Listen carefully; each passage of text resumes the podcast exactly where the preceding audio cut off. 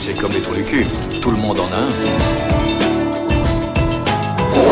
Bienvenue tout le monde à After Eight, épisode 164. After Eight, c'est le talk show qui déconstruit la pop culture. On y parle de tout. Ciné, comics, séries, bouquins, et bah, on va parler surtout ciné, mais aussi de, d'un peu de notre actu. À l'autre bout du poste, je suis ton Ken, tu es ma Barbie. Tu es Benji, je suis, je suis Daniel. Comment tu vas? Si tu veux, je serai ta Barbie. Euh, bah ça va, ça va, ça va pas mal du tout. En rappelant qu'on on a déjà chanté, toi et moi, Barbie, euh, Barbie Girl. On a chanté Barbie Girl au karaoké euh, tous les deux, euh, et pas pas que tous les deux d'ailleurs. Il y avait quand même une, une fine équipe avec nous, hein, les, les auditeurs de, de du RPU et Max Besnard. Oui, et d'ailleurs, Max Besnard, à chaque fois, il faisait le snub. Non, moi, je chante pas ça, je chante pas ça. Mais Barbie Girl, il a pas dit non. Et, euh, et tu, tu tiens un très bon. Alors je sais pas comment s'appelle le, le jeune homme qui fait la voix masculine dans, dans Barbie Girl, mais tu, tu le tiens très bien. Bah, je fais Ken. Oui, je fais très bien Ken. Voilà, je, je, je- je le, je le double un peu euh, comme si, comme si c'était une, euh, comme si j'avais bu des cafés Malango juste avant. Ouais, il y a, il y a un peu de Patrick Balkany dans l'intonation aussi. Ouais. Benji, je vais te parler de café Malango finalement. Tu sais quoi? Je suis dans une maison et je regarde, il y a énormément de thé, donc je suis très content. Mais il y a aussi, euh, il y avait un pot de café et évidemment c'était un pot de café Malango, donc ce qui est un peu mon sponsor vocal. Donc je suis assez, je suis assez content. Et je vais un peu expliquer parce que les gens vont se dire qu'est-ce que c'est que ce son bizarre de cet épisode? Et c'est vrai qu'on a déjà eu des épisodes avec le son bizarre. Oui, puis euh, c'est aussi un épisode où il y a, y a du lag. hein. Il y a beaucoup de lag, donc euh, voilà, on va se parler euh, le, le- au-dessus l'un l'autre. Ça va être compliqué. J'espère Mm. que notre monteur fera des miracles. Et si c'est pas notre monteur, on verra, on verra, on, on- on verra bien. En tout cas, on embrasse Baptiste. Peut-être qu'il il m'a dit qu'il était en congé, donc peut-être que cet épisode sortira, ça se trouve, fin septembre, et on sera très ringard d'ici là. En tout cas, Benji, donc voilà l'histoire. C'est que je suis euh, dans le sud de la France, dans une maison. Alors, on pourrait croire avec l'écho que c'est une grande maison, pas du tout. C'est euh, c'est plutôt une une chaumière, mais tu sais, avec euh, tout est en pierre, euh, il y a tout est c'est des dalles sur le sol et tout avec beaucoup de fourmis. Il faut pas laisser tomber le moindre plat, sinon ensuite ils se font un... les fourmis font un petit référendum autour de petits, petits bouts de barbac que tu as laissé sur le sol. Ouais. C'est euh, c'est vraiment une maison à l'ancienne. Alors qu'est-ce que c'est que cette maison en fait?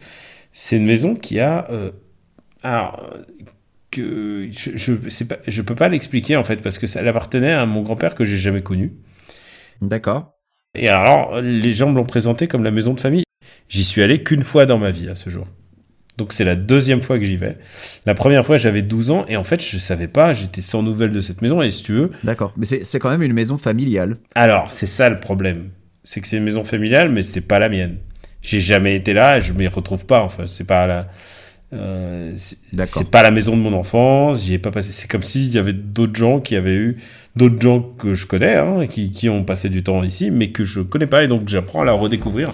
Et c'est très intéressant de redécouvrir cet endroit avec euh, mon fils, qui porte aussi le même nom que mon grand-père, fi- figure-toi. Donc, euh, ça complique un peu les trucs, mais c'est assez intéressant en fait comme expérience parce que du coup. euh, Euh, oui, c'est vrai, oui. euh, on est dans un endroit où ça sent bon la lavande. Indice, on est, on est dans le sud, il fait, il fait plutôt beau, mais voilà, c'est pas, c'est pas une grande dacha, hein, c'est pas un, c'est pas une tour à la russe avec un mirador et tu vois un truc, euh, un truc euh, prout prout. Il y a pas de piscine, c'est pas un truc comme, c'est pas du tout le genre de la maison. Euh, Il y a, euh, y a, il y a, y a une chambre, il y a, il y a deux chambres et, un- et un- voilà, et un- une cuisine et tout, voilà, mais c'est vraiment, c'est très très rustique.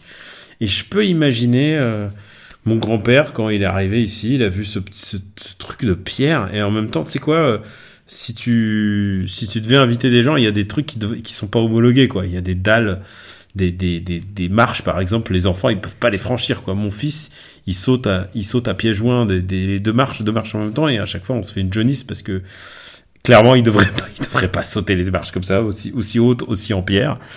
Et euh, voilà, c'est assez passionnant de, de découvrir ça, en sachant que c'est pas du tout mon histoire et ça ne m'appartient pas du tout. Ça appartient à un cousin et, euh, et, et je savais même pas en fait que ça existait et et je, enfin, je savais que ça existait, mais je me suis pas intéressé. Enfin, ça a jamais été mon mon univers. Et là, en fait, je me suis dit, eh mais euh, cette maison elle existe? Et je, je dis, Hey, est-ce qu'il y a quelqu'un en été? Ils m'ont dit, bah non, non, cet été il y a personne. Vas-y. Donc voilà, c'est comme ça que je m'y retrouve. Pendant une petite semaine. je sais pas quel, quand est-ce que cet épisode sera monté et quand est-ce que les gens entendront ça, mais en tout cas, je découvre ça. Et alors, écoute, je, voilà, je, je, fais la cuisine et, et parfois, je, je voilà, je, je vais jusqu'en bas de la, du, du village. Voilà, c'est une vie très très calme et ça me change un petit peu. Et la région est belle?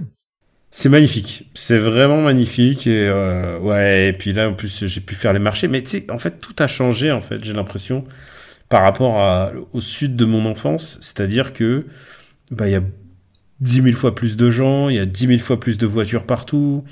Il y a ouais genre j'ai l'impression que les, les, Français voyagent plus intramuros enfin intra intra euh, intra-métropole quoi. Et du coup j'ai l'impression qu'il y a beaucoup plus de gens partout. Et je peux comprendre les gens, les gens qui sont agacés de, de tout ce, tout ce mouvement.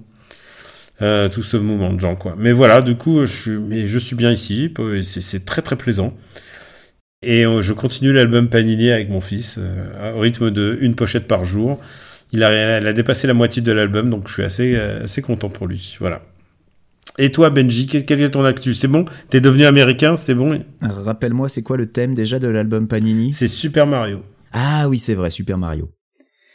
Euh, bah de mon côté, oui, je suis devenu euh, américain, mais ça c'était déjà le cas au dernier épisode, je crois. Hein. C'est euh, c'est plus euh, c'est plus une nouveauté malheureusement, on ressasse.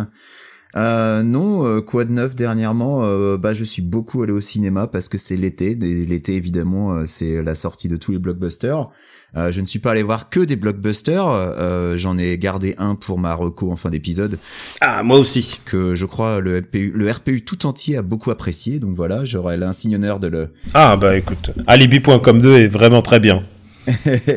oui, alibi.com 2 est formidable. Euh, je continue de beaucoup, beaucoup, beaucoup jouer à Tears of the Kingdom et euh, j'ai fait un, un, thread sur Twitter pour expliquer un, un, truc qui me chagrine un peu et j'aimerais qu'on en parle ensemble en fait, euh, parce que j'aimerais avoir ton opinion dessus. Euh, en gros, j'explique que euh, je, je prends un plaisir évidemment fou sur Tears of the Kingdom. J'y passe des heures et des heures et des heures. C'est vraiment le jeu qui m'accapare en ce moment euh, plus que Street Fighter euh, auquel je ne joue pas assez pour progresser. Mais il y a un truc qui me dérange, et c'est un truc qui me dérangeait déjà un peu sur Breath of the Wild, mais qui là est démultiplié parce que dans celui-là, j'ai l'impression qu'il y a beaucoup plus de quêtes secondaires. C'est, c'est un peu l'absence de payoff. Et je m'explique. Euh, tu fais des quêtes où parfois on te demande d'aller genre euh, tuer euh, trois géants dans des cavernes et en récompense on te file des bananes. Et le problème c'est que c'est un peu symptomatique de beaucoup de choses dans Zelda et, et du coup bah ça donne pas forcément envie de se casser trop la, la nénette euh, à faire des quêtes secondaires. Et il y en a certaines qui sont extrêmement longues et fastidieuses. Euh, je pense à celle où t'es censé euh, aller dans toutes les grottes pour tuer un monstre spécifique dans les grottes pour récupérer un cristal spécifique que tu dois ensuite donner au marchand. Et celle-là, j'ai pas envie de la faire parce que je sais d'avance que la récompense sera pas à la hauteur en fait. Et c'est vraiment problématique. Et c'était déjà quelque chose qui se passait dans Breath of the Wild.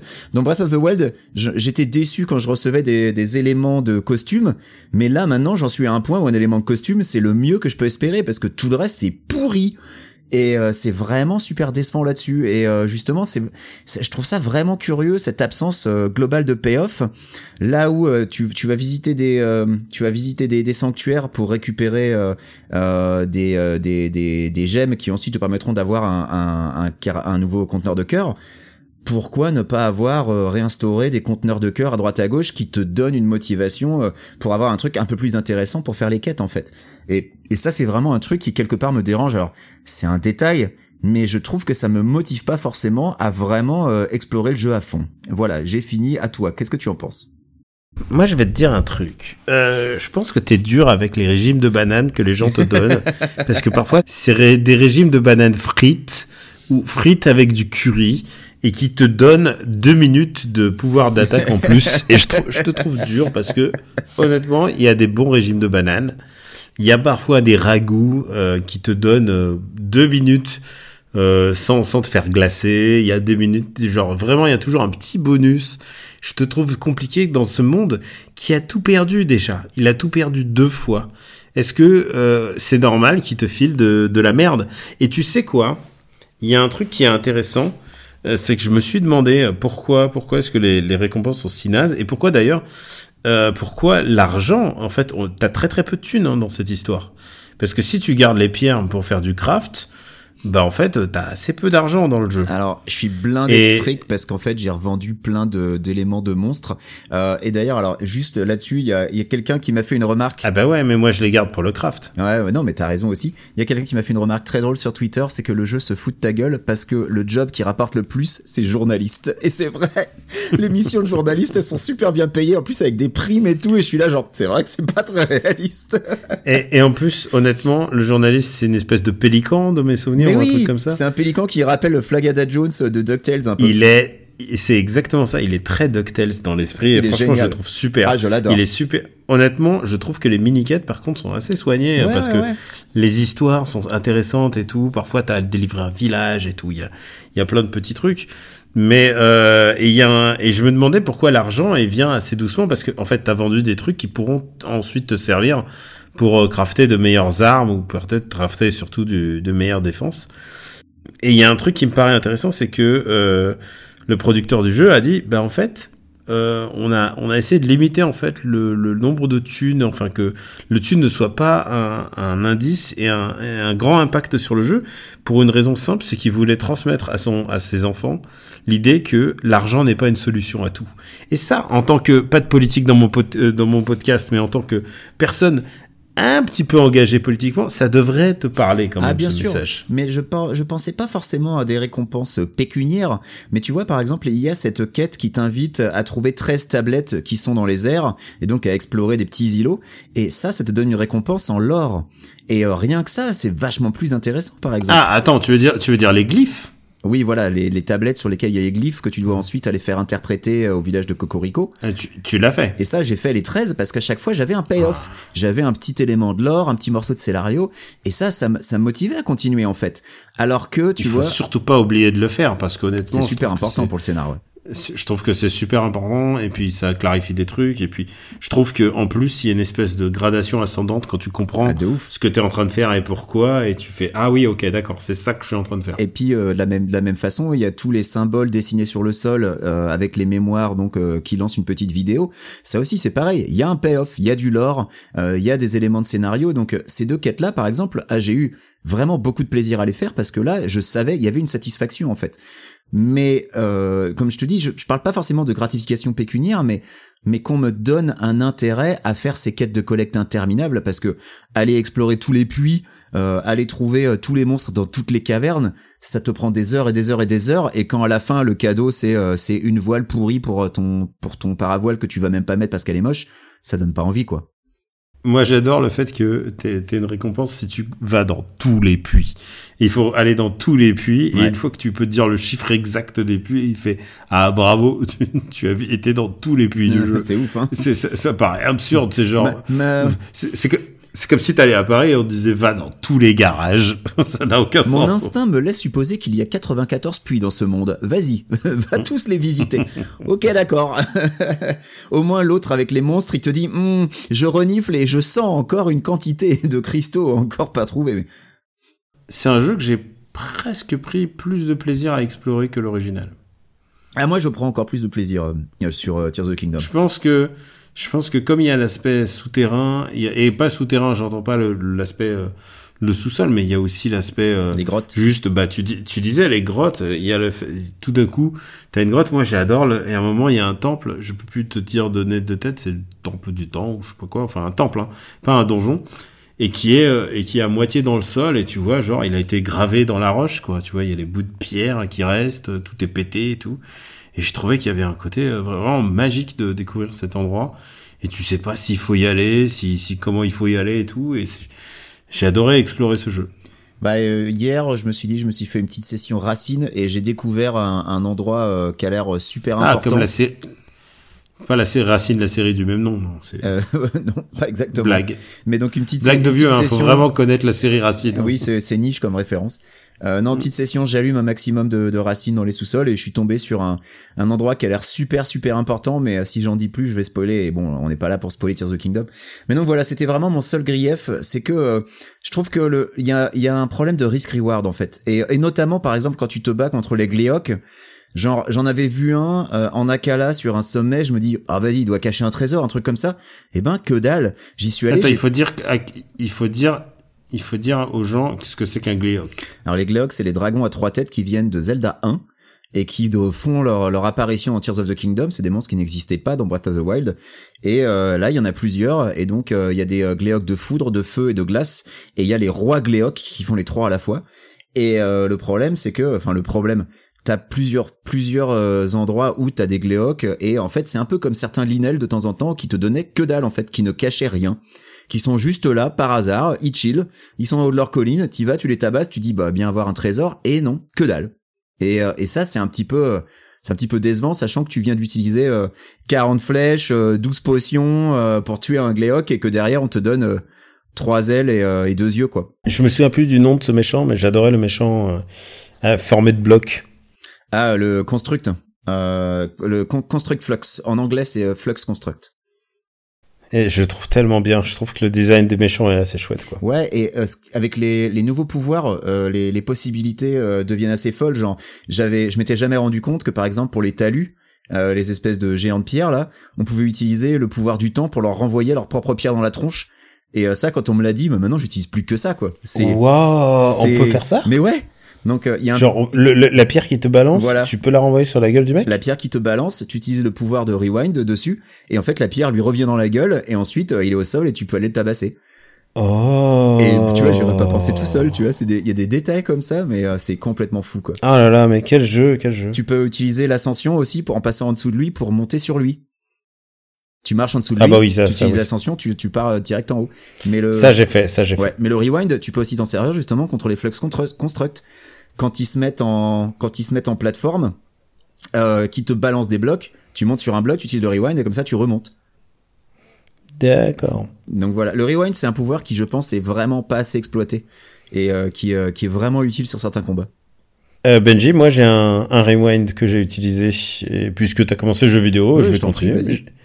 J'ai fini un RPG Ouais. et c'est un RPG qui me tenait à cœur puisque c'est un RPG que j'avais joué il y a environ 30, euh, 30, euh, un peu- 30 ans, un peu plus que un peu plus de 30 ans. Est-ce que je peux deviner? Parce que je crois que t'en avais parlé. Ah, Vas-y, Est-ce que c'est Shining Force 2 Non, Ah. bah, Shining Force 2, je l'ai fini il y a pas longtemps, mais c'est pas, celui-là. Shining Force 2. Bon alors vas-y, c'est quoi? C'est un autre RPG de Sega. euh, Fantasy Star 4. Alors non, c'est Fantasy Star 1 que j'ai fini. Ah alors putain, alors vas-y, vas-y parce que moi j'ai aussi essayé et en fait je me fais tellement marave dès le début du jeu que ça me décourage à chaque fois quoi. Alors d'abord, j'ai joué à la version euh, Ages, Sega Ages, ou je sais pas comment elle Ouais s'appelle, ouais, la version sur Switch. qui qui est version sur Switch. Et en fait, euh, le- jeu a été complètement, euh, c'est-à-dire le l'XP a été est réattribué de manière à ce que tu te fais pas marave tout de suite en fait. Mais je me fais marave tout de suite en mode Aegis quoi. Doit y avoir un truc que j'ai pas compris parce que je me fais Mec, déglinguer. hein. il faut que tu faut que tu fasses attention les trois premiers combats et, et en fait l'XP tombe tombe à flot en fait. Ah ouais. hein. Faut juste faire attention aux trois premiers combats parce que moi aussi je peux je peux mourir dans les trois premiers combats. Mais trois premiers ou quatre premiers combats, tu fais juste deux trois allers-retours et t'es très vite au euh, level euh, comme il faut quoi. Moi je crois que à chaque fois en fait, je- j'arrive à tomber sur des combats que j'arrive à gagner, mais à un moment je tombe genre sur un scorpion qui me wipe euh, d'office. Ah ouais, Et- t'es vraiment t'es vraiment à les trois premières minutes Ah du je jeu. suis quoi. vraiment au tout tout début en fait. Je vais dans la ville, je sors et là ça arrive que je me fasse wipe dès le premier combat quoi. Alors moi je vais te donner un astuce, tu fais une sauvegarde. Ah oui, mais ça j'ai fait. ensuite tu, tu- ensuite tu vas faire ton combat. Et je sauve après Et chaque si le combat. et si le combat est pas bon, tu fais. Et en plus, tu as, tu as énergie limitée puisque tu as une maison dans laquelle tu peux aller dormir Ouais. et te régénérer. te rends toute ta vie. Franchement, bon, écoute, Fantasy Star est un des, c'est un des plus grands RPG de tous les temps pour moi. Et, euh, et j'y avais pas rejoué depuis l'époque. Et c'est intéressant d'y rejouer aujourd'hui parce que d'abord, il te facilite la tâche. Ouais. Tu as un automapping en bas, en bas de l'écran. Oui. Donc, euh, quand tu rentres dans les donjons, C'est vachement bien. il et ça, c'est vraiment super. Ça change un peu. le- J'aimerais bien qu'ils refassent Shining the Darkness avec ça. Moi j'aimerais bien qu'il fasse Fantasy Star 2 aussi comme ça parce que si jamais un jour je m'acharne assez pour finir le 1, faudra que je fasse le 2. Alors, et moi, je- j'ai prévu de faire mon Benji. Je vais faire tous les Fantasy Star. Ah voilà. Et euh, Fantasy Star 2 est le prochain sur la liste, mais Fantasy Star 2, il faut le refaire sur Mega Drive Mini 2. Ouais, bah ouais, parce que j'entends tellement de bien de Fantasy Star 3 ou 4 que je me dis il faut que je les fasse un jour, mais me Alors non, alors 1 et le 2. le 3, le 3 c'est le c'est c'est pas le bon. Le 3 c'est celui de la 3, Discord, hein. il y a des gens qui l'adorent. Le- Alors, je sais mais c'est pas il est pas enfin, il est il est trop différent, il est il est vraiment il est pas il est pas beau déjà. Ouais. Euh, il est genre, il est vraiment, ouais, c'est vraiment pas un jeu, euh, c'est un jeu compliqué à aimer quoi. C'est vraiment le jeu. Que les gens qui aiment pas le le même 3 n'aiment staff. pas le 4 et inversement, tu confirmes? Ah non, je pense que tout le monde aime le 4. ouais. Ah ouais? Si, si t'es les fans de Fantasy Star, c'était pas le 4, je vois pas Moi je sais quel pas, j'ai entendu des gens aimer le 3 et pas le 4 en fait. Et alors le 3, euh, c'est celui qui est un peu, un peu de euh, un peu moche, mais il a des bonnes idées, il a des bonnes idées de narration par contre. D'accord. C'est vraiment, ouais, il a des vraiment bonnes idées et surtout il propose plusieurs fins, euh, ce qui à l'époque, euh, bah, c'était pas, c'était pas, c'était pas donné d'avoir plusieurs fins à l'époque. Il fallait faire plusieurs sauvegardes. Puis il se déroule sur plusieurs générations, donc euh, même si Exactement. je crois que Dragon Quest l'avait fait avant, mais euh, ça restait quand même assez original quoi. C'est pas exactement ça, c'est-à-dire que en fait t'as les enfants de tes héros de génération en génération et tu vas sur trois générations donc t'as quatre fins. Ah ouais, quand même, ouais. Euh, et et euh, et Fantasy Star. Et alors du coup Fantasy Star 2, il faut le faire sur Mega Mini 2 puisque euh, c'est une version Easy Type où D'accord. l'XP aussi est donné vachement plus facilement.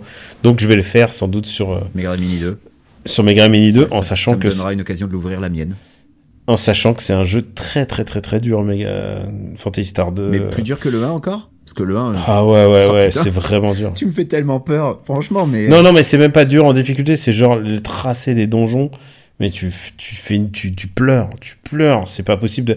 Alors que Fantasy Star 1, il est faisable sans, presque faisable sans guidebook.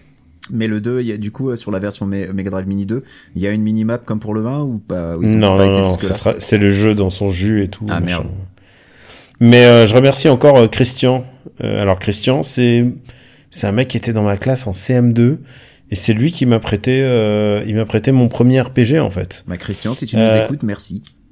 Euh, Christian, non, je crois qu'il vit en Afrique, j'ai vu sur Facebook. Mais Enfin, les podcasts, je- c'est international, tu sais, si ça se trouve, il nous Ouais, mais je crois pas qu'il nous écoute, c'est pas, c'est pas ça. Mais Christian, donc, euh, il m'a, il avait, il avait Miracle Warrior et Fantasy Star, et, il m'a dit, waf, c'est nul, il y a pas d'action, et il m'a prêté la cartouche. J'ai dit, bon, d'accord. Et en fait, moi, quand j'ai compris que plus t'avances et plus ton, ton héros gagne du, du, euh, du HP, fort, ouais. et il devient fort, j'ai dit, mais c'est génial comme concept. T'imagines, j'avais 11 ans ou 12 ans et je découvre ça, c'était, c'était, et du coup, et du coup, j'ai j'ai fait tous les RPG que je pouvais, c'est-à-dire, savoir Miracle Warrior, Fantasy Star et Is, tu vois, ici, tu pouvais pas aller beaucoup Ah plus bah loin ouais, avec, ouais. Une, avec une Master System. Mais bon, après, sur NES, il y avait rien. Si, sur Master System, il y avait Ultima 4. Euh, non, sur, sur Master. Oui, sur Master, sur ouais. Master System. Oui, sur NES en RPG, euh, en France, je crois pas qu'on ait eu grand chose. Aux US, ils ont eu le Dragon Quest. Hein. Oui, oui, bien FF, sûr, mais, mais en France. mais en euh, France, mais euh, l'import existait pas vraiment sur NES à l'époque. Non, en France que dalle. Oui, puis en plus elles étaient zonées, donc euh, il fallait un peu s- Ouais. s'enquiquiner. euh, euh, mais non, non, en France sur NES au niveau RPG, il y avait rien. euh, T'avais des actions RPG quoi. Mhm. C'est à peu près, et encore, et encore, du bout des lèvres, quoi. Ouais, bah ouais, t'avais genre Battle of Olympus. Bah les Chevaliers Mm. du Zodiac, techniquement, euh, plus ou moins RPG, mais ça reste un jeu pourri surtout quoi. Et ça reste un jeu pourri. Mais ça, c'est le, c'est le problème des, des sensei hein, en jeu vidéo. Oui. Euh, Benji, Benji, je te propose de parler un peu de ciné, euh, puisque c'est ça qui t'amène. Bah, c'est, c'est- le concept d'After Eight. C'est moi qui vois des films très en avance, et après, on en parle très en retard une fois que tu les as vus moi, en- je les ai aux. États-Unis. Voilà. Alors que je vais les voir la semaine de leur sortie quand même, hein, mais euh, C'est vrai, c'est vrai. Mais après, la, la sortie est assez proche, hein, c'est deux jours après. Oui. Sauf pour Oppenheimer, bizarrement, Oppenheimer n'est pas, n'a pas encore de date au Japon. ah ouais, curieux ça. C'est bizarre. hein. Et d'ailleurs, pendant le film, je me disais, mais comment le public japonais il va prendre ce film? Parce que, parce que c'est, on commence par Oppenheimer peut-être? On peut commencer par Oppenheimer. hein, euh, euh, Est-ce qu'on on commence par dire si on a aimé ou pas, ou on garde ça pour la fin? Euh, non, non, on peut dire, non, allons-y droit au but. Mais en plus, on n'a pas qu'un seul film, donc allons-y droit au but. Eh ben, j'ai bien aimé, voilà. J'ai bien aimé, alors que, Ah moi j'ai, moi j'ai, j'ai trouvé ça extra. excellent. alors que les deux derniers Nolan, j'étais vraiment pas convaincu. Alors je sais même plus les deux derniers Nolan. Tu vois, je suis tellement pas un Nolan fil. Ah bah, c'était Dunkerque et Tenet. Ah si, bah aussi j'ai aimé les deux. Mais euh, peu importe, euh, Oppenheimer, j'avais l'impression de voir genre, c'était rare que ça me fasse cette impression, mais je vois d'un futur classique. Je, c'était, ça faisait un peu sa réponse à Social Network. C'est-à-dire, ok, Social Network, ils ont fait un film sur un sujet dont moi je m'en fous. Je sais pas si toi tu t'en fous, mais Facebook, je m'en foutais. Et ils ont fait un film important sur un truc, sur un, voilà. Et là, il s'est dit, je prends un sujet important et je vais essayer de faire un film important. Et ça se sent. hein. Il, met, euh, il met beaucoup de ses tripes euh, dans, dans le film. Et euh, j'avais ce sentiment d'importance et presque de lourdeur en fait. C'était intensifié d'ailleurs avec la musique, puisque la musique, tu l'entends, c'est des grosses, c'est des, des grosses basses, des machins, des trucs qui te balancent à la gueule. Je l'ai vu en, en 70 mm à, Paris. Et j'étais en train de me dire, mais putain, si c'est ça pendant trois heures, je vais pas tenir. C'est, je vais avoir mal de crâne. Et finalement, en fait, ça se calme. Il balance les basses au début pour faire peur, un peu genre Tree of Life. Et finalement, ça se calme et, et, et, c'est un, un, chouette film. Et surtout, ça m'a rappelé à quel point Robert Downey Jr. il savait bien jouer la comédie, quoi. Alors oui, je pense que le, le terme que j'emploierais plus que lourdeur, c'est gravité. Je pense que Nolan a bien saisi euh, la gravité du sujet. C'est un peu débarrassé de beaucoup de ces maniérismes qui m'avaient tant énervé euh, sur les précédents films. Donc moi j'ai dit, j'ai pas aimé Dunkerque et j'ai détesté Tenet viscéralement, euh, dans lequel je retrouvais tout ce qui m'énervait à, plus petite dose dans les autres films de Nolan. Mais là c'était tout concentré. Tenet c'était pas possible. et pour le coup, oui, Robert Downey Jr. Bah, quand on lui donne à jouer autre chose que Tony Stark, parce que faut quand même pas se leurrer, c'est Sherlock Holmes chez Guy Ritchie, c'est Tony Stark. Euh, son Doolittle, c'était Tony Stark. Bon, voilà, c'est bien qu'il fasse autre chose et il sait jouer autre chose et il sait bien jouer. Donc euh, il y a toujours euh, cette, cette, idée de il y a trois timelines différentes qu'on suit, mais globalement ça se laisse suivre, ça reste lisible et compréhensible. Il y a un gros effort sur le montage et moi j'ai trouvé ça plutôt réussi. C'est le plus linéaire de ces films qui se veut pas linéaire en fait. Je trouve c'est vraiment genre ah ok d'accord il y a trois époques, ça va vite, c'est assez limpide. Euh, et oui, alors par contre, il y a un truc qui me surprend vraiment, Benji, c'est t'as vu Mister Doolittle? Ouais. Et alors? Euh, non, j'ai vu des extraits de Doolittle, mais globalement, rien que dans la bande-annonce, tu vois que c'est Tony Stark, quoi. Oui, c'est vrai. Mais bon, c'est genre, je savais pas qu'il y avait des gens qui l'avaient vu. Euh, bah écoute, on... Euh, pas grand monde, hein. A priori, il a bien bidé quand même. Euh, bah écoute, Oppenheimer, le truc c'est que il affrontait de plein face le, le film de l'année. Alors, est-ce qu'on est d'accord que Oppenheimer reste quand même un blockbuster et on le classera en fin d'année? Oui, oui, oui, je pense que euh, Oppenheimer est un blockbuster et euh, c'est dommage qu'on ait oublié de l'inclure, euh, mais là on l'inclura à la fin, je pense, hein, clairement. C'est moi. Hein, ah, t'avais fait un choix éditorial. C'est ma faute. J'ai j'ai sous-estimé l'importance d'Oppenheimer et surtout euh, son parti pris euh, viscéral blockbuster parce que c'est vraiment un biopic blockbuster. Il y a pas de, a aucun doute à ça, surtout quand tu vois le film. Moi, je le, en fait, je le voyais vraiment comme un blockbuster quand j'ai vu le marketing en fait, quand je voyais les bandes annonces, euh, l'insistance. Faut bien voir que des bandes annonces pour Oppenheimer, ça fait presque un an qu'on envoie aux USA. Euh, ma première bonne annonce pour Oppenheimer, euh, je, je, je l'ai vu il y, a, il y a quasiment un an où on t'annonçait la sortie du film en juillet 2023 euh, et, et ouais non je l'ai je l'ai vu l'année dernière donc moi je, je, je, voyais vraiment venir le, le, la grosse machine en fait et c'était peut-être moins le cas en France. J'étais en train de regarder la date de sortie coréenne et bizarrement il est, il est programmé en Corée pas au Japon. Il est curieux.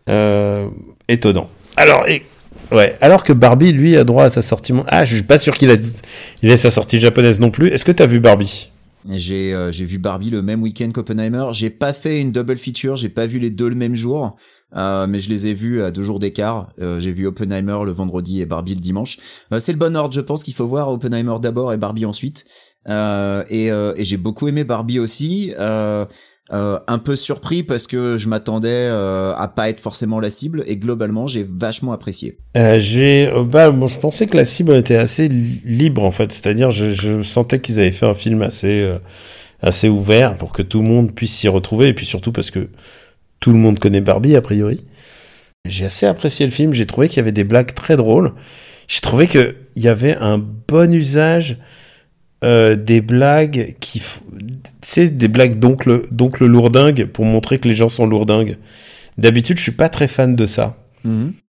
Mais tu sais, euh, tout d'un coup, euh, tout d'un coup, quand tu passes dans le monde, dans le monde normal, ou enfin dans le monde de Mattel, on va dire, et que les gens parlent entre eux, et tu sens que ces mecs-là, ils sont complètement déglingués et qu'ils font des commentaires qu'ils devraient pas faire, et des commentaires un peu racistes, et des commentaires mais qu'ils essayent, ils essayent de pas les faire.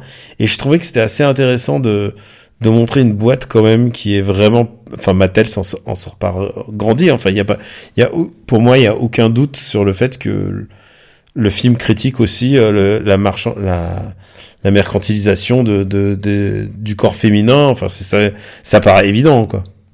Alors, les avis divergent vachement là-dessus en fait. Il y a plein de gens selon qui, euh, oui bon Mattel ils se font égratigner mais ils ont réussi leur coup, ils vont vendre des, des, des poupées euh, à, à, pleine balle donc ils s'en foutent. Euh, moi j'ai quand même trouvé que globalement pour un film entièrement financé par une grosse boîte, c'est pas souvent qu'on voit la grosse boîte se faire autant déglingué dans le film en question parce que euh, oui il y a certainement un cynisme derrière évidemment. Euh, oui bien sûr que euh, le film il a été quand même approuvé par les gens de Mattel donc qu'ils allaient pas se faire traîner dans la boue non plus quoi. Évidemment que le film allait pas montrer des petits enfants au Pakistan en train de construire les poupées Barbie en train de fabriquer les poupées Barbie. Je pense que si on y allait en s'attendant à voir ça on était un petit peu un petit peu trop naïf. Mais je trouve quand même que globalement oui Martel Mattel en prend quand même pas mal dans la tronche. Et j'étais agréablement surpris de voir à quel point ils avaient laissé euh, Bombard et, et, et Gerwig euh, bah, et bah y aller quoi là-dessus. Alors oui, il y a certainement beaucoup de cynisme de la part de Mattel parce que c'est à la mode pour les grosses boîtes de se laisser un petit peu euh, gentiment cogner dessus, mais mais je trouve que en la matière, c'est c'est la c'est une des fois où ça va le plus loin de tout ce que j'ai vu jusqu'ici. Ouais, est-ce que c'est cynique? Est-ce que c'est un calcul? Est-ce que c'est penser que tu peux aller loin dans l'autodérision et, et et te laisser te moquer de toi, ça fait partie un peu du, du jeu et du risque. Je pense pas. Honnêtement, moi, ça me donne pas envie d'acheter. Ça fait partie du contrat, je pense. Quand tu vas voir le film, tu tu t'attends au truc quand même, quoi. Moi, je trouvais ça assez intelligent de, de le, le twist, enfin, et que alors les gens reprocheront aussi facilement que le film devient un film Ken, en fait. C'est-à-dire que tout d'un coup, Ken devient euh, devient le personnage principal, et c'est peut-être même le propos du film c'est que même dans un monde, dans un monde purement, purement matriarcal et féminin euh, qui, est, Barbie, c'est que si tu le laisses faire Ken, et eh ben ça devient un pur connard. Je veux dire, c'est c'est le propos du film. Hein. Et un, un, un connard qui se prend pour le, le centre du monde et tout ça. Ok, genre, oui, tu peux l'apprécier et tu peux apprécier le personnage qui devient parce qu'il est rigolo aussi. Hein. Mais il est rigolo au détriment de, au détriment de Barbie. Et je trouvais ça, je trouvais que le twist était assez. On aurait dû préciser qu'on spoil, hein, mais bon. Euh, écoute, on a, ouais, on n'a pas encore trop spoilé, mais oui, on va, on va maintenant spoiler Barbie. Euh, à la limite, euh, Baptiste, si tu veux faire un petit insert pour dire attention spoiler avant qu'on le fasse. Euh, mais oui, je, je trouve que ce twist est intéressant dans le sens où euh, Ken, qui est quand même un, un immense débile, à partir du moment où le patriarcat commence à fonctionner pour lui, bah il prend à moitié le pouvoir et c'est donc une manière de dire que peu importe que l'homme soit incompétent, le patriarcat fonctionne pour lui et donc lui permet d'accéder à des postes à responsabilité malgré son incompétence. Euh, là où avant tu voyais les Barbie tout à fait capables de, de faire les emplois, bah, qui les perdent parce que le patriarcat fait que euh, finalement les Ken récupèrent les postes à responsabilité. Et, euh, et, et, en fait, c'est assez signifiant. Alors oui, pour quelqu'un qui habite en France, ça sera ça sera moins signifiant, mais c'est assez signifiant que Ken, il ait son épiphanie en visitant Century City. Alors Century City, moi qui habite à Los Angeles, je peux vous expliquer ce que c'est. C'est un peu l'équivalent de la défense à Paris, Century City, c'est un quartier d'affaires. C'est là qu'il y a la 20th Century Fox. C'est aussi là qu'il y a pas mal de bâtiments de banques euh, à, Los Angeles. Et c'est donc un quartier où globalement euh, on va, on est sur du 90-10 euh, en ratio homme-femme. surtout quand on commence à regarder du côté des dirigeants des, des, des, entreprises en question qui ont pignon sur rue. Euh, donc voilà, le, fait qu'il ait son épiphanie à Century City, là c'est pas c'est pas lié au hasard. Et quand il décrit euh, Century City comme le paradis sur terre, ça a beaucoup fait rire tout le monde dans ma salle, puisque oui, tout le monde a bien compris euh, quel était le sens de la blague à ce moment-là. Ouais, c'est comme si tu disais la défense, mais meilleur endroit sur terre. C'est ça, voilà. Alors, alors peut-être que tu, peut-être que tu vis à la défense et tu kiffes ça. Si tu es notre auditeur qui, en plus, la défense, c'est pas une vraie ville en plus. Non, c'est des bureaux la défense. C'est pas, voilà, tu peux pas. C'est comme la Century City, hein, personne n'y vit. Hein. Voilà, c'est un consortium de, de plusieurs trucs. Mais en fait, moi, quand j'étais petit, je croyais que la défense c'était une ville. Non, non, c'est pas. C'est un peu de puto, c'est un peu de voilà. Non, c'est un quartier de Paris techniquement. Mais ouais, ouais, je crois que c'est un quartier de plein de villes, quoi. Mais mais euh, voilà, je, je n'irai pas googler la défense maintenant, mais en tout cas, en, tout cas, ouais. je trouvais que c'était assez habile de sa part. Et alors, ça me fait bizarre, mais c'est pas mon Bombac préféré. C'est pas, tu vois, genre, je trouve que Noah Bombac, je trouve plus intéressant quand il parle de, de troubles familiaux euh, dans des films intimistes, quoi. Je trouvais qu'il y avait un truc assez intéressant de, de, de, Je pense, je pense que peu de gens auraient. Je pense que c'est mon Greta Gerwig préféré. Euh, ah ouais? Ouais, bah après j'en ai vu que trois. Hein. J'ai vu euh, Lady Bird, Little Women et Barbie. Elle a un arc quand même de réalisatrice assez intéressant quoi. Petit euh, petit film indé, elle commence qui a ouais, tu vois, elle commence avec un petit film indé. Ensuite petit et je dis petit parce que Française A, c'est c'était pas pas petit hein, quand même. Il y avait quand même beaucoup de gens. Il y avait Lady Bird, en, Lady Bird qui est un peu le coming to age. Ensuite, Little Women qui est le film de costume, et maintenant Barbie. Elle a vraiment un arc de réalisatrice important. Et je pense qu'elle va de faire le, elle va devenir la réalisatrice qui aura fait le plus gros box-office de tous les temps, hein, euh, vu comment c'est parti. Qui, qui peut l'empêcher? C'est quoi? Il y a Wonder Woman? Euh, Mais euh, A, c'est réalisé par Bomba. Hein. Ah, c'est vrai que c'est Bomba, ouais. Francesa, c'est pas réalisé par Gerwig. C'est vrai, mais c'est vrai qu'elle y met, elle est co-autrice et elle y met tellement du sien que, ouais, c'est vrai que j'ai cru. Euh, mais euh, oui, comme elle est dans White Noise, mais euh, c'est encore Bamba qui, ré, qui réalise.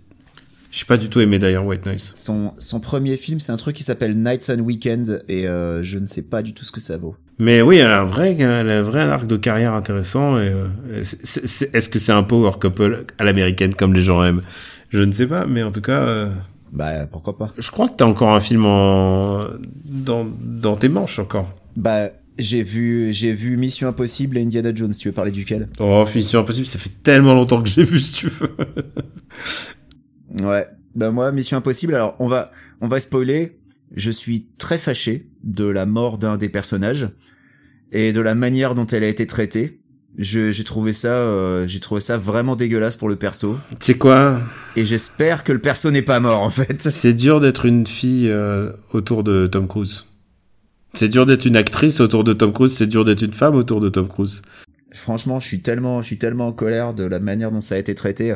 En plus, la scène est pas ouf en plus. J'ai pas détesté le reste du film, mais cette scène est vraiment pas ouf. Et, et derrière la manière dont est traité le son, son deuil, enfin, elle a même pas le droit à des funérailles. Euh, enfin, elle disparaît, dégage quoi. C'est c'est vraiment. Euh, ah, c'est nul. J'étais vraiment déçu parce que je la voyais reprendre le flambeau, quoi. Mais ouais, mais ouais, Black Widow, je l'adorais. Pardon, euh, tu voulais dire. Euh, mais ouais, Black Widow qui n'a pas eu droit à des funérailles non plus. Hein. Mais Black Widow a eu droit à plus d'égards que que là la manière dont il se débarrasse de de, de Ilsa Faust, quoi. Je suis dégoûté, dégoûté. Tu veux que je te dise, j'ai un problème moi de toute manière avec ce film, c'est que c'est un film qui essaie de prendre la tangente que j'appellerais Vin Dieselesque du Family. C'est-à-dire que ça essaie de te faire croire que Ethan Hawke, euh, Ethan Hawke, Ethan, Hunt, Ethan Hunt, je le fais tout le temps en plus. Ethan Hunt a des sentiments et que surtout il a un sentiment de famille et que ses amis sont le plus important pour lui. Ah bah il y a une réplique qui le dit euh, littéralement quoi. C'est un truc que je n'ai jamais adhéré, je n'ai jamais compris. Pour moi, c'est un homme de mission et c'est un mec qui fera tout pour accomplir sa mission, quitte à sacrifier ses amis. C'est comme ça que j'ai toujours compris le personnage. Et c'est, ça correspond plus à, en plus à ce que Tom Cruise veut faire de ce personnage. Et là, il a ce revirement, les copains d'abord, j'y crois pas du coup. Je me dis que peut-être le personnage justement a évolué euh, au fur et à mesure des films et justement euh, a, pris conscience de l'importance de l'équipe euh, là où euh, il hésitait pas vraiment, enfin il hésitait pas, euh, il, il, perdait ses partenaires assez régulièrement dans les précédents et, et, du coup le fait que bah il y a Luther qui résiste depuis le depuis le premier film, mais mais globalement peut-être que le personnage a évolué là-dessus et que c'est moins un homme de mission plus un homme de d'amis. Je, crois que je le sens un petit peu quand il fait la course poursuite en Italie et qu'il fait gaffe à tuer personne, ce qui paraît improbable parce que euh, Sami Nesseri à sa place, il aurait tué, il aurait tué un ah quartier, bah. il aurait tué un quartier entier. N'importe quel personnage écrit par Luc Besson aurait fait des dizaines de, victimes, mais bon voilà quoi. En parlant de ça, il faut qu'on en parle. Mm-hmm. T'as vu le trailer de Luc Besson? J'ai vu le trailer du prochain Luc Besson et je suis effondré. Qu'est-ce qui euh, pourrait mal se passer? J'ai un Ça a l'air mais abominable. Euh, ça me rappelle qu'il faudrait qu'on fasse un Parlement Luc annuel quand même. Parce que avec Stéphane, faut qu'on fasse le gros cast annuel. Là, on a celui-là qui arrive. Faudrait vraiment qu'on fasse un Parlement Luc annuel quand même. Faudrait qu'on fasse celui-là en fait. Je suis en train de me dire. Ce film-là? Non mais il va falloir attendre qu'il sorte en vidéo. Il sort, il sort au ciné ou il sort en vidéo direct? Ah non non, il sort, il sort au ciné mondial. Il sort au ciné, ouais. Donc faudra attendre la sortie vidéo. Ah pourquoi? Parce que tu veux pas aller voir en salle bah parce que si on veut faire un Parlement Luc, il faut qu'on parle pendant le film, Daniel. Ah putain, j'oubliais. podcast. J'oubliais. ça fait tellement longtemps qu'on en a pas fait, t'as oublié comment le podcast putain, on aurait dû déposer l'idée. C'est vraiment super. ou alors, ou alors, il y a une autre solution. tu viens en France, on fait un live, tu viens en on France, va le voir en salle et on parle. et on, on- on loue, on, loue, on loue la salle entière et on parle pendant le film. Ouais, mais euh, je suis déjà venu en France il y a deux mois là, ça va être compliqué de revenir. Alors écoute, je peux te parler de mon envie ciné du moment. Euh, Je t'en prie. Est-ce que tu connais les dégâts? Oh merde. oui, je connais parce que tu m'as parlé du premier en fait. Alors, eh ben, écoute, Les Dégâts, euh, c'est un film nul, mais euh, par contre, ça cartonne en dehors de Paris. D'accord. Le premier, a- le premier a été un énorme carton et, euh, et le deuxième est sorti donc réalisé toujours par Cyril Drou et Claude Zidi Junior. D'accord. Euh, j'aime bien, j'aime bien le dire. Alors pour l'instant, les spectateurs disent 1,5 1,5 su- sur 5 de Sur Allociné. sur Allociné, c'est pas ouf. Oui, la, la note spectateur est assez basse. C'est pas ouf, il n'y a pas de critique euh, presse, il y en a zéro. Et c'est genre le film qui sort que dans les... Quand il sort sur Paris, il sort que dans les, les salles qui sont en périphérie. C'est-à-dire au maximum, Genre Aqua Boulevard euh, au mieux. Aqu- au- genre Aqua Boulevard au mieux, peut-être euh, peut-être t'auras euh, les quatre temps euh, de, de, de la défense, on y revient. Sinon, c'est le Mégarama. Genre, il faut aller très très loin. Et donc, je me suis dit, peut-être que maintenant que je suis en dehors de Paris, je suis dans le sud, je peux laisser femme et enfants et j'essaye, trouve, donne-moi les mots pour convaincre madame. de- D'aller voir les dégâts. Non, non, non, non, non, non, non, non, non, c'est plus subtil que ça. De rester à la maison le soir, À garder le petit pendant que tu à vas voir garder les le petit pendant que je vais voir les dégâts. Oh putain. Oh putain. Bah, euh, de toute façon, c'est pas dur. Euh, la solution, c'est il faut absolument que j'aille voir les dégâts. Soit on trouve une babysitter viens avec moi, soit j'y vais tout seul. Oh non, je, je- Et je pense que ça, ça devrait la convaincre. non, mais je pense qu'elle comprend qu'il faut que j'aille passer, euh, faut que j'aille voir le top de le.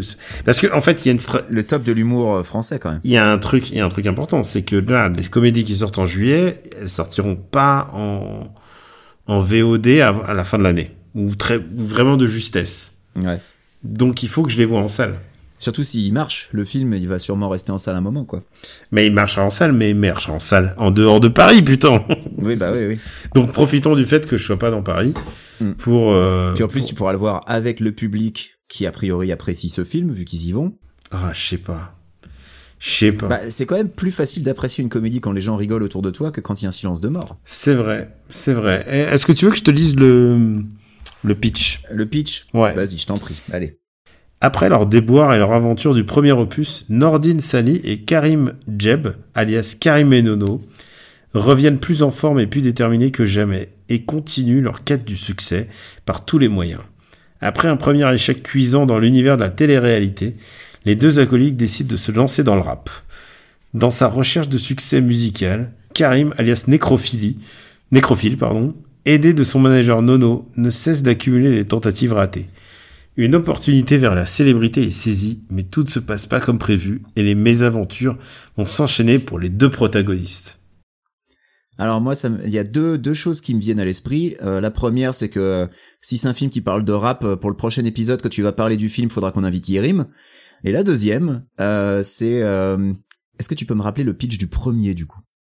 Ah merde, euh, vraiment? Euh, Je sais plus. Bah, vite fait, quoi. C'était, ils essayaient de percer dans la télé-réalité, c'est ça? C'est ce que j'ai cru comprendre, mais... euh, Non, non, non, dans le premier. ah non, c'était pas dans le premier, ça? Je sais plus, je crois qu'ils ils vont en tôle et, et les gens témoignent que, que c'est des connards. Euh, Attends, les dégâts? Attends, je vais, je vais, j'y vais. Les dégâts. Comment t'as pu oublier cette œuvre, euh, cette œuvre tournant du, du cinéma? C'est quoi C'est quoi? Je vois beaucoup de films. des comédies françaises. Les dégâts. hein. Mais en fait, tu sais que c'est une adaptation d'un d'un format d'un format web en fait qui a bien tourné. Ah, bah, je, tu vois, je ne le savais pas. Attention. Après quatre sa- saisons d'immenses succès sur YouTube, donc toi, il faut que tu regardes toutes les quatre saisons hein, d'abord avant de Oh, voir le putain. film. Les dégâts arrivent au cinéma. Nono et Karim, deux vrais dégâts des quartiers de Marseille, se retrouvent enfermés dans un camp de redressement. Voilà, c'est le camp de redressement militaire suite à un cambriolage. Réussissant à s'évader, ils vont sillonner la route de France pour rejoindre la copine de Karim à Saint-Tropez. Mais tu sais, de Marseille à Saint-Tropez, il n'y a pas tant de distance que ça, mais je comprends pas. Leur périple sera fait de rencontres Après, à pied, c'est plus, long quand même. plus improbables les unes que les autres. Je me souviens qu'il y a énormément de caméos. Il y avait euh, notamment euh, Soprano qui est tout le temps là. D'accord. Voilà. Donc j'ai toujours pas trouvé les, les arguments, mais c'est pas grave. Merci de m'avoir aidé dans, dans cette quête. Écoute, j'ai pris. J'ai vu un film quand même. J'ai vu les tortues. J'ai pris ce que j'avais. J'ai vu les Tortues Ninja aussi. Et je crois que j'ai le droit. De... Alors est-ce que tu es, est-ce que tu es Wendy ou et surtout ne le spoil pas parce que je vais le voir la semaine prochaine. Ah d'abord, je spoil pas un film qui n'est pas sorti et qui sort dans une semaine. Euh, Je peux te dire que j'ai. Je peux te dire que j'ai bien apprécié. Je peux te dire que j'ai bien apprécié, que c'était euh, et, euh, et que c'était euh, c'était surprenant. Il y a juste un truc qui m'a surpris, c'est que Seth Rogen n'a n'a pas sa enfin c'est-à-dire il fait pas son rire copyright. Et tu sens que ça c'est l'après Donkey Kong, c'est qu'on lui a dit arrête le rire parce que sinon les gens les gens les gens vont t'identifient trop à ton rire donc tu sens qu'il se retient. Voilà. D'accord, très bien. Bah écoute, oui, je te et sinon, je, je trouvais, euh, je peux juste te dire que c'est mon, mon film Tortue Ninja préféré. Voilà. Alors, comme je te le disais hors antenne, euh, moi, ce qui a convaincu ma femme de m'accompagner parce qu'elle n'était pas forcément super intéressée, c'est quand elle a vu euh, quel personnage était doublé par Rose Byrne. Euh, ce qui l'a beaucoup beaucoup fait rire et donc du coup maintenant elle est elle est motivée pour venir avec moi voir les Tortues Ninja. Euh, donc tu tu vois qui est Rose Byrne. J'ai pas besoin de, de te faire un dessin sur qui est Rose Byrne. Je te rappelle que j'ai recommandé dans Super Ciné, peut-être que tu l'as pas écouté, ou tu n'y es pas encore arrivé à cet épisode-là, mais euh, je recommande la série avec Seth Rogen et Rose Byrne qui s'appelle. Euh... Ah bah oui, c'est vrai, oui. Euh, euh j'ai oublié le nom, mais ma, ma femme l'a regardé. Quand on couche pas, platonique. Ouais, quand on couche pas, platonique. voilà, c'est ça. Eh ben écoute, platonique, c'est très très drôle. Voilà, mini reco. D'accord. Dans les Tortues Ninja, elle, joue Leatherhead, donc ce qui signifie euh, tête de cuir en anglais, qui est un alligator mutant anthropomorphique. Et le fait que ce soit Rose Byrne qui joue ce personnage, qui est hideux, alors que quand on voit Rose Byrne, Rose Byrne, elle est absolument magnifique. C'est, ça a beaucoup fait rire ma femme, voilà. Donc, donc merci Rose d'avoir euh, d'avoir euh, pris une balle pour l'équipe et comme ça, ça a motivé mon épouse de venir avec moi voir les Tortues Ninja, voilà. J'ai encore un film en, en stack, mais je vais le garder pour la reco.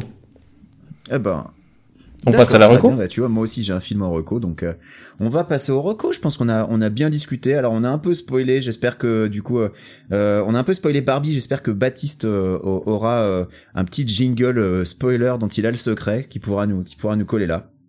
Je vous hais tous au plus haut point. Vous et puis toute votre clique de terroristes. Vous n'êtes qu'un sale gang d'assassins de bas étage, des putains d'enfoirés qui font chier la terre entière. Donc si vous voulez vous adresser à moi, essayez plutôt de causer à mes burnes. After Eight est un titre trompeur parce qu'à la fin, on balance nos recos. Allez, Benji, à toi de jouer. Alors je sais pas si c'est une reco commune, mais euh, je sais que tu as aussi beaucoup aimé. Euh, ma reco, c'est évidemment The First Slam Dunk. Donc le film euh, qui est tiré du manga Slam Dunk, manga légendaire euh, de Inoue Takehiko, euh, manga qui parle de basket, qui raconte l'histoire euh, d'un ancien voyou euh, qui décide de se mettre au basket et qui qui se prend pour un génie et qui a une personnalité absolument débile et qui est qui est un personnage qui est vraiment très très drôle. Et le parti pris de ce film qui est vraiment super intéressant c'est d'être entièrement centré sur un personnage secondaire. Personnage secondaire. Alors j'ai pas lu tout le manga mais euh, de ce que je me souviens du manga, c'est quand même un personnage qui est rarement mis en avant, euh, qui est euh, Miyagi, qui maintenant est, devenu le personnage principal de ce film. Et j'ai trouvé ce parti pris vraiment super intéressant de donner comme ça un, un, vrai background, une vraie histoire à ce personnage. ça en fait vraiment un personnage passionnant à suivre. Euh, mais c'est aussi un film qui est intelligemment écrit et qui permet à quiconque ne connaît pas du tout le manga, eh ben d'y trouver quelque chose. Euh, et c'est très simple à suivre. C'est littéralement un match de basket euh, du début à la fin, mais qui est entrecoupé de flashbacks pour mieux comprendre d'où viennent d'où viennent les personnages, notamment le personnage de Miyagi. Donc quel personnage principal, quelles sont ses motivations, quelle est sa backstory, pourquoi ce match a une importance pour lui, et puis et puis voilà pourquoi il réagit comme il réagit dans le film. c'est c'est visuellement c'est relativement c'est vraiment euh, euh, très très beau euh, au niveau au niveau graphique. J'ai peut-être un tout petit reproche. je trouve qu'au niveau de l'animation, c'est bien la peine de faire un film en 3D quand tu fais du 12 images secondes. Il y a des moments où c'est vraiment compliqué, c'est hyper saccadé. Mais c'est vrai que je pense que c'est pour pas trop jurer avec les passages qui sont faits en 2D. parce qu'il y a les deux dans le film en fait. mais c'est assez visible. Mais c'est vraiment un détail. faut vraiment pas que ça vous empêche d'y aller. C'est passionnant à suivre. C'est, je pense, un des meilleurs films de sport que j'ai jamais vu de ma vie. Euh, c'est vraiment vraiment chouette et, euh, et c'est réalisé par le mangaka lui-même, hein, par Inoue Takehiko. Euh, donc ça a dû lui prendre du temps pendant lequel il n'a pas dessiné Vagabond. Je suis désolé pour les gens qui suivent Vagabond, euh, mais en tout cas c'était c'était vraiment vraiment super quoi. Mais Vagabond est en hiatus depuis tellement longtemps. Bah, Vagabond il est tout le temps hiatus presque. En fait, Inoue a, a eu une traversée du désert, il était en dépression. Voilà. Euh, et tu sentais que euh, bah, sa flamme créatrice avait, en a pris un coup. Et il a réalisé ce film dans le plus grand secret. Euh, avec, avec, avec ses équipes. Et c'est lui-même, donc c'est sa premier film. Ouais. C'est ça qui est hallucinant. C'est quelle, quelle énergie il a, en fait, Ah ouais, c'est incroyable. de, de, Quel talent. de tenir un film comme ça. Et, et il a décidé, en plus, de, de lancer Slam Dunk sans aucune image de promo. Et c'est ça qui est fou. C'est, c'est-à-dire, il, il comptait à la fois sur le bouche à oreille et aussi sur le fait que euh, il y a une espèce de nostalgie de Slam Dunk. Et je trouve que les deux twists du film, qui sont d'abord de s'occuper d'un personnage complètement subsidiaire, Mm. euh, qui a, dont le, le background n'avait jamais été vraiment, euh, vraiment, vraiment euh, eu- décrit. Bah, je dirais que des cinq, des cinq membres de l'équipe, c'est celui qu'on connaît le moins, quoi. Clairement, hein, parce que parce que il il t'aurait fait ça sur Okawa ou sur Akagi, euh, voilà quoi. Ah bah ouais, mais parce que parce que tout le monde préfère euh, Sakuragi. Bien sûr, bah ouais, mais Sakuragi c'est le héros de Slam Dunk, quoi. Sakuragi, c'est le héros, il, il- c'est celui qui parle le moins pendant le film, c'est ça qui est assez génial. Mais vraiment, il y a vraiment plein de, il y a, il y a plein de bonnes idées dans ce film en termes de, de narration et de, les flashbacks sont bien sentis, les, les musiques sont bien senties, et puis alors les dernières minutes du match, et c'est ça que je trouve génial, c'est que, c'est que le match, euh, le, enfin, tu regardes Il y a un suspense et ça te prend aux tripes, c'est génial, c'est génial. Et la musique, tu l'as dit, incroyable. tu regardes un match de basket comme si tu y étais, euh, presque en temps réel, plus les flashbacks, c'est ça qui est vraiment super. Mais bon, on en a dit tout le bien qu'on pensait. Écoutez, allez voir, euh, c'est le moment, et surtout, ça vaut le coup de le voir en salle. À fond, c'est voir Slam Dunk au cinéma, vraiment quoi. Ça vaut, c'est vraiment un film de cinéma, et je pense que c'est un des plus beaux films que j'ai vu cette année. Je vais en recommander un autre. Alors, certes, c'est pas Slam Dunk, mais écoute, Allez, ça faisait longtemps que j'ai pas recommandé un, un Quentin Dupieux de toute bonne foi, avec, avec vraiment le cœur, parce que celui-là, c'est peut-être un des meilleurs. Alors, je sais qu'il y a toujours des gens pour te dire, ah là là, celui-là, c'est le meilleur et tout. Et c'est vrai que je l'entends très très souvent avec Quentin Dupieux. Et à chaque fois, je suis déçu, parce qu'à chaque fois, il me dit c'est le meilleur, et, et je suis déçu. Et là, c'est un film nouveau pour Quentin Dupieux, puisque c'est le film le plus réaliste qu'il ait jamais fait. C'est-à-dire, il n'y a pas de, de pneus tueurs. Il n'y a pas de chirurgie. Alors comment ça s'appelle Euh, attends, attends, attends, j'y arrive. Il n'y a pas de, il y a pas de. Ça s'appelle pas. Il n'y a pas de pneus tueurs. C'est pas ça. Il n'y a pas de pneus tueurs. Il n'y a pas. D'accord, oui. Il n'y a pas de Sentai. Il n'y a pas de d'extraterrestres qui crachent. Il n'y a pas de. Voilà. Il y a rien. de- Il y a rien de fou. C'est juste des gens normaux. Et c'est très. Et il n'y a pas. Il y a pas de truc de magie où ils rentrent dans un trou, ils rajeunissent. Non, il y a pas. Là, ça s'appelle Yannick. Et, euh, et en fait, ça se passe pendant une représentation d'une pièce de théâtre de boulevard un peu naze, jouée par Blanche Gardin et, Raph, et, euh, et Pio Marmaille et Sébastien Chassagne. Donc ces trois acteurs sont sur scène et ils jouent une pièce de théâtre mais un, un peu naze. Et tout d'un coup, il y a un mec qui se lève, il s'appelle Yannick, comme le titre du film, et il est dégoûté parce que ce qui se passe, euh, il, trouve, il trouve que la pièce est naze et elle devrait pas être.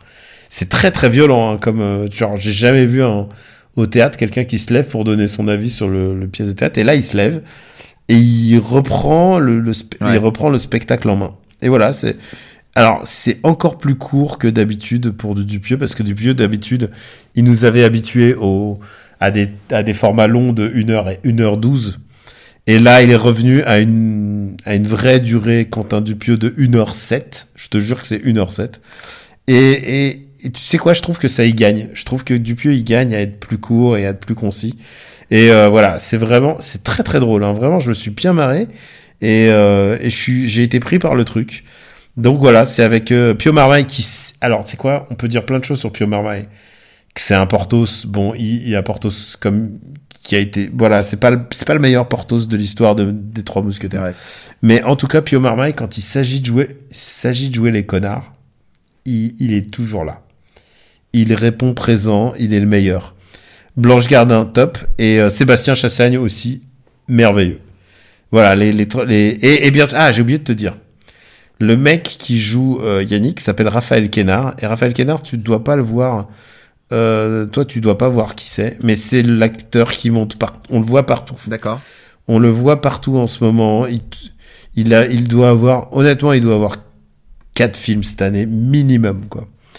Donc, euh, voilà, tu le vois partout. Et voilà. Après, souviens-toi de son nom, Raphaël Kénard. Tu vas le, tu vas l'entendre. Est-ce que tu as vu Coupé Euh, non, j'ai pas vu couper. Ah bah il était dans Coupé justement. Bon, c'est ça qui aurait pu te, te mettre le, la puce à l'oreille. Et il était, il était déjà dans Fumé, fait tousser, j'ai l'impression. Je suis sur sa page Wikipédia. hein. J'essaie de voir si j'ai vu des trucs avec lui. Il était dans Jeanne Oui, du Barry que je n'ai pas vu non plus. il était dans Novembre que je n'ai pas vu non plus. Ouais, en fait, de tous les films que je vois là dans la liste sur IMDb, celui que j'ai le plus de chances de voir, ça va être coupé, ouais. Mais il commence à se faire un petit nom et, il- Il et, était, et surtout ce qui est important c'est que il est, euh, il a une voix à lui. Il a une voix genre tu le reconnais entre entre mille quoi. C'est euh, il- voilà tu vas tu vas entendre tu vas entendre ce mec partout. C'est c'est je pense que c'est le d'accord. C'est, je pense que c'est le mec qui est là pour prendre la place de Jean-Pascal Zadi. Tu vois, des gens très, très- chaque l'année dernière, enfin les deux trois dernières années, c'était Jean-Pascal Zadi. Maintenant, je pense que c'est c'est l'heure de Raphaël Kénard, quoi. Et ben, je crois que c'est tout, euh, Benji.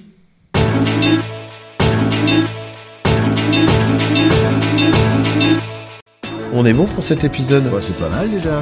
Euh, bon, écoutez, After Eight, ouais, ouais. c'est un podcast que vous pouvez retrouver sur after8.fr et sur toutes les applis de podcast, normalement. Benji, on peut te retrouver. Ah, tiens, ça fait longtemps qu'on n'a pas parlé de Twitter, non Euh, Enfin, de X, pardon. Euh, J'ai découvert. Non, non, non, c'est Twitter, ça reste Twitter, c'est toujours Twitter.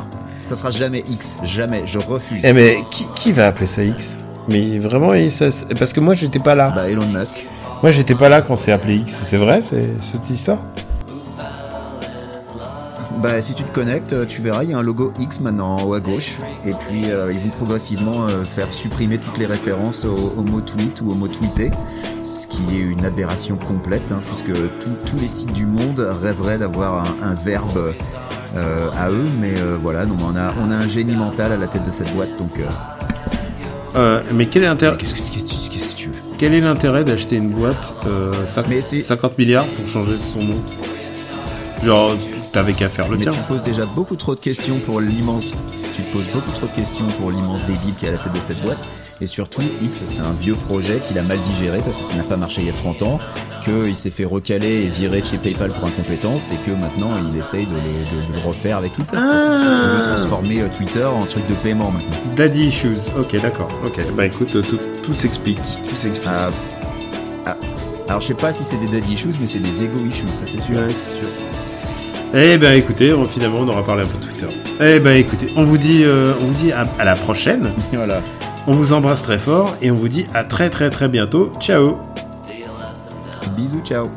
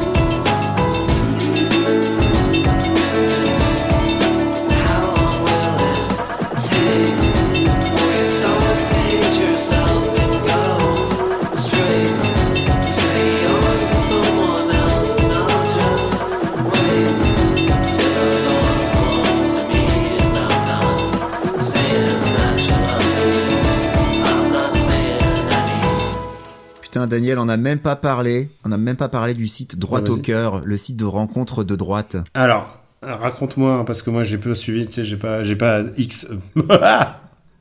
Alors c'est vrai, tu n'as pas, tu n'as pas X. Alors droite au cœur, donc c'est un site de rencontre qui s'est ouvert euh, la semaine dernière. euh, et qui permet donc aux, aux gens de droite qui en ont marre de ne rencontrer que des gauchistes euh, de pouvoir euh, se rencontrer entre eux. Et il s'avère que le site est tellement bien sécurisé que en quelques secondes, bah tu peux trouver, tu peux avoir accès à la totalité de leur base de données et donc euh, avoir accès au nom, prénom, adresse email et surtout préférences sexuelles de tous leurs utilisateurs. Et en plus, ils, euh, affichent leur appartenance politique. Donc euh, par exemple, tu, tu vois, il y a, des gens qui peuvent mettre, moi je suis plutôt proche des patriotes de Florent Philippot ou des républicains d'Éric Ciotti. Et derrière, préférence option sexe, ben homme et femme, ce qui n'est pas tellement compatible avec euh, euh, Eric Ciotti, un peu plus avec Florent Philipp- Philippot. Mais donc voilà, et, euh, et là je viens de voir un tweet qui est à mourir de rire, où globalement euh, le gars qui a signalé au, au, au, compte qu'il y avait un problème de sécu, le gars l'a contacté en lui disant oui merci de nous avoir prévenu, avez-vous une solution, pouvez-vous nous appeler? Genre mais c'est incroyable donc voilà, donc si tu avais envie de rencontrer des gens de droite, Daniel, attends un peu qu'ils résolvent ce problème. je, je suis en train de regarder euh, le site en question et je vois ta fiche, Benji. Et euh, je suis très surpris par euh, le fait que tu aimes. Euh, Benji, écoute, je suis sur ta fiche et je suis très surpris euh, de, de tes préférences sexuelles. Tu aimes faire l'amour dans, du, dans des bains de lait d'ânesse et avec des gens Oui. de droite. Et ça, Ouais, c'est très. Bah un alors c'est Henri Cavill qui m'a donné cette idée et tu sais que maintenant que je suis américain, je suis évidemment de droite. Donc voilà. Évidemment, le, le prisme, le prisme politique a complètement changé. C'est un paradigme shift. Voilà.